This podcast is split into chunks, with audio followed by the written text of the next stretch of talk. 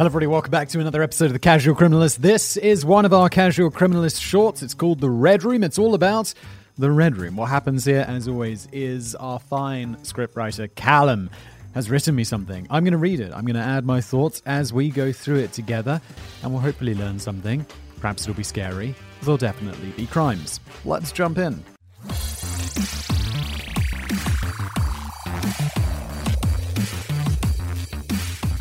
Cast your mind back through time and space to a distant place called late 90s cyberspace. I remember late 90s cyberspace. I had the internet at school around this time. It was very, very cool. And now you look back on it and realize how wildly limited it was. But there were games. Games were exciting. You could play games online. I was very nerdy. This strange world was the digital wild west of eyesore websites and dodgy AOL chat rooms. Compared to the polished web of today, it was a low bandwidth nightmare, and you couldn't pay me enough to go back to it. Yeah, the internet at the, and like 56k dial up speeds, ultra slow, like waiting, like AOL chat rooms, they'd be slow to load. Case in point, pop ups. If you're in your 30s or above now, I guess Callum and I are probably about the same age. I'm 33.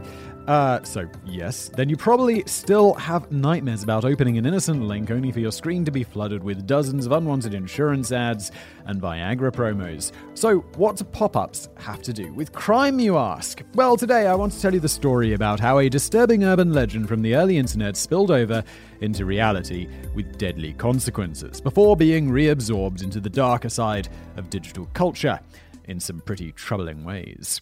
We begin in Japan in 1999. A young boy is told by a school friend about a creepy legend, a website which spawns a cursed pop up with a cryptic message. Being the curious sort, the boy goes looking for the page when he gets home after school. He doesn't have any luck finding it, so he moves on to whatever young guys do when they have a computer in their bedroom. He has barely typed the letters porn H into his search bar. This was 1999. I don't think Pornhub existed back in 1999, uh, when suddenly the fabled pop up appears on his screen. It's an image of a red door with the words, Do you like?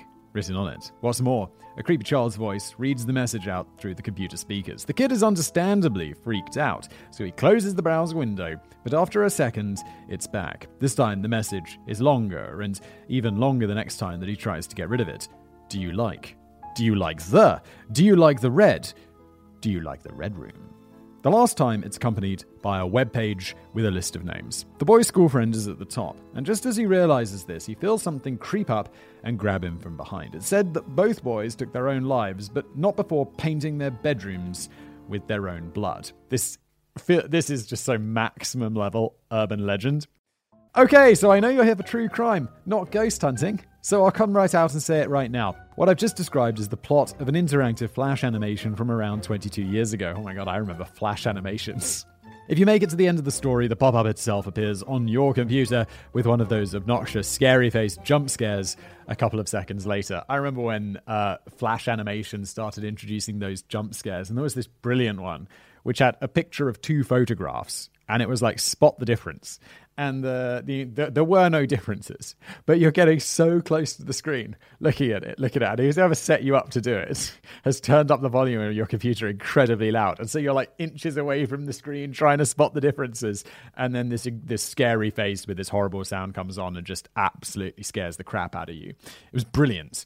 Scared the crap out of me and then i proceeded to scare the, scare the crap out of uh, my friends with it. But Anyway, let's move on. Standard creepy website fare. But the reason this particular Flash animation has maintained its notoriety to this day is because of a very dark real world connection, which will become clear in a few minutes. But first, let me tell you another story. The incident. This one takes place on the 1st of June 2004 in a place called Sasebo, Nagasaki. And I'm sorry about my Japanese pronunciation there. Sasebo, maybe? Two girls are alone in a classroom at a Kobo elementary school during lunch break. One of them, Satomi Mitarai, again, maybe, is lying on the floor, her arms and throat cut open. The other, who would later be referred to in the media as simply Girl A, is standing over her with a box cutter, her clothes spattered with blood. After lunch break ended, girl simply returned back to class as if nothing had happened. The teacher realized that she had one kid missing and one looking as if she'd walked through the set of a Tarantino film. It didn't take Sherlock Holmes' level of intuition to know that something was amiss, so she went looking. Satomi's body was found lying in the empty classroom. She was just 12 years old, and her killer was only 11. The story shocked the entire nation, as it should have probably shocked you just one moment ago, unless you are completely jaded. Well, to be fair, you're listening to a true crime podcast, and I bet this isn't the only one you listen to. So, uh, yeah, maybe you've just become accustomed to stuff like this. I mean, yeah, kids killing killing each other. So that's that's still pretty grim to me. This is a relatively new show, yeah. People were looking for answers as to what could have driven an elementary school kid to do something so awful. We all know kids can be mean, but this was a few steps further than some stolen lunch money. Interestingly, I think if you're 11, if this had happened in the UK, that's below the age of responsibility, which I believe is 12, but it might be 10 uh, of criminal responsibility. So if you're, I'm not, it's 10 or 12, so she's probably just on that line but you can't be convicted of a crime or tried of a crime. You're deemed as not mentally capable of it. So there would be no charges or criminal record for someone this age in the UK, I believe, if I've got my ages right. Also, I read the other day, Japan still has the death penalty, which in a way surprised me. And then also, the way they kill people is by hanging, the long drop, where they, you know, open up the uh, the door beneath your feet and you fall through. And I was like, oh, that's grim. I mean, I don't like lethal injection or anything, but if someone would ask me which way I'd like to go, it definitely wouldn't be hanging. Girl A confessed the murder as soon as the police arrived at the school, never making any attempts to hide what she'd done. In fact, she was pretty distressed about it. She kept telling them, I've done a bad thing, I'm sorry, I'm sorry. She said it in Japanese, obviously, but I'm not going to try and pronounce the original quotes. As for a motive, Girl A said that Satomi had cyberbullied her, calling her overweight and a goody two shoes, a title which she definitely lost forever that day. Her identity was hidden as per Japanese law, and likewise, she wasn't eligible for criminal proceedings on account of her age. Instead, she was sentenced at family court to two years of institu- institutionalization at a mental health facility in Tochigi Prefecture, where she was diagnosed with Asperger's syndrome and various social maladjustments. Her stay was eventually extended by another two years, so it seems Japan has similar laws to the UK in that regard, like no criminal responsibility at that age, but obviously if you've murdered someone and you can't seem to put a good reason on doing it, you're probably going to need some sort of psychological checkup, and they'll definitely do that to you. If you're waiting for another little twist, I'm sorry to tell you that this story is 100% true, and and the truth is about to become even stranger than fiction. Because while digging around for information on what drove Girl A to murder, the investigators stumbled across some things in her computer which would cement the Sasebo slashing's status as an internet legend for years to come the legend. See, Girl A had a morbid fascination with some of the more unsavory content floating around the internet in those days. She had her own homemade page where she posted links to various creepy videos, gruesome art, and violent urban legends. Judging by the fanfiction links, she was also clearly a big fan of the Japanese film Battle Royale and the book upon which it was based. In case you're not fully aware, Battle Royale is about a bunch of school kids who are taken to a remote location and forced to battle to the death. Less Fortnite, more Lord of the Flies. But perhaps most significantly, the entire aesthetic was based around a certain Japanese flash animation with which you're already familiar, the Red Room. She had that page saved in her bookmarks too, and as soon as this little detail found its way into the news stream, it was latched onto by superstitious folks, social conservatives, and cynical tech skeptics alike. The story ballooned into its own little pocket of online culture in Japan, eventually reaching message boards overseas. Fans of Girl A, yes, she has a fan base, more on that later, that is rather grim, even took to uploading mirror sites for her personal page after the original went down. See, when a child killer is obsessed with an animation about a curse which creates child killers, you can bet plenty of people are going to take that as hard evidence that something spooky is afoot. That's why you'll often find the story online shorn of all its context. Many sites don't even mention that the original was just some cheesy flash animation. You're probably aware Japan is no stranger to stories of cursed media. In fact, the ghosts there are some of the most tech savvy in the world. No sooner has a new medium been invented than a demonic schoolgirl finds a way to crawl through it. Although, as is often the case with these things, the real terror lies behind the fiction. If we put aside the hysteria over curses for a second, we have to seriously ask what real trauma or troubles drove that little girl to commit such a horrific crime. Yeah, I mean, obviously, given the website and all the links and the kind of obsession with an incredibly violent movie and other aspects of violence and culture, violence in culture, she's obviously got some issues, and those were borne out in the most horrific way. So, yeah, it's pretty dark. The aftermath.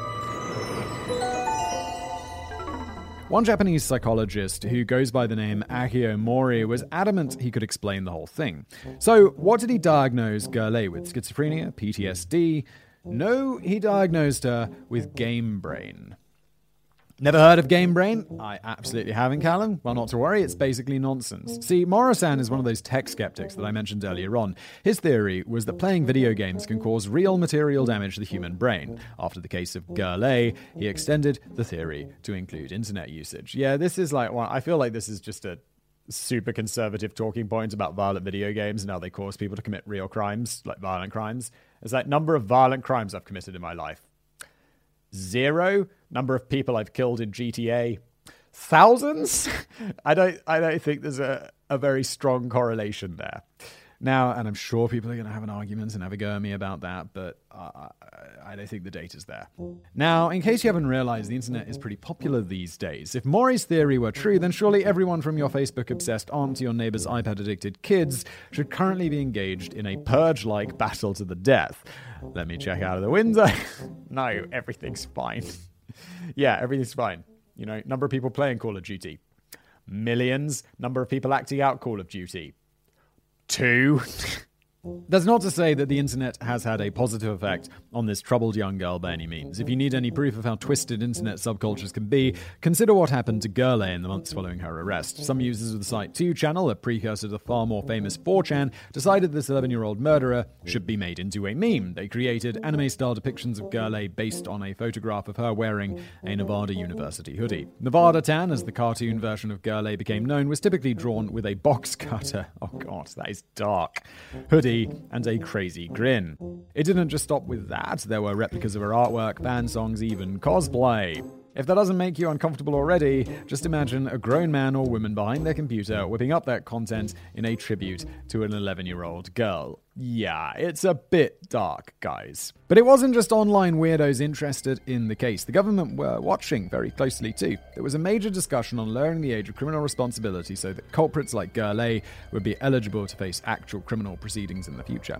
That sort of change was far from unprecedented. In fact, it had already been lowered from 16 to 14 in 1997 after a 14 year old boy in the city of Kobe decapitated his 12 year old schoolmate and bludgeoned an 11 year old girl to death. Which begs the question what the hell, Japan? It does indeed. That is dark. Although I'm sure horrible crimes like this happen in every country, right? It's just, yeah.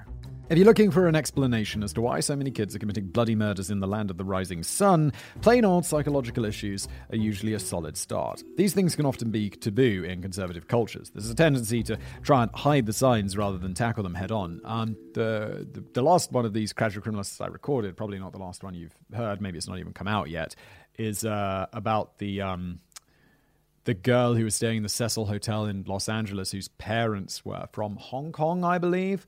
And there was also the same thing. They did, you know, she had mental issues, but they didn't reveal it to the police. And yeah, this kind of encouraged the conspiracy theories. Of course, that just compounds the problem rather than fixing it, leading to some horrible crimes and a famously high rate of suicide among the young and old. Still, don't let the jabbering of medical professionals get in your way if you'd rather believe in cursed websites or the evils of the internet. And the next time you see that little plus one notification ping up on Adblock, be thankful that maybe, just maybe, it saved your life. It didn't, though. It's all just an urban legend. Whatever happened to Girl A in the end, we don't know, but we hope that everything worked out for her. In closing, I'll leave you with the thought that perhaps it's counterintuitively more comfortable to believe in curses and possession or the corrupting influence of media like video games or websites rather than face up to what normal flesh and blood human beings are capable of given the right conditions, even those who we imagine to be the most innocent. Yeah, it's kind of like the same argument that often comes up around conspiracies. It's like, why do we believe in conspiracies? Why do we like them? And because the reality is we like feeling that there's someone in control and in charge when so much of the world and life is just not in control. And because in a, in a weird way even though they're usually scary they make us feel more comfortable. Anyway, this has been another episode of The Casual Criminalist. This one was a short episode. Obviously, I hope you liked it. If you did, if you're enjoying this show, please do leave us a review. If you get it in its podcast form, if you're watching this on YouTube or, well, wherever you're getting the show, please give it a like, leave us a comment, all of that good stuff. And I'll see you in the next one.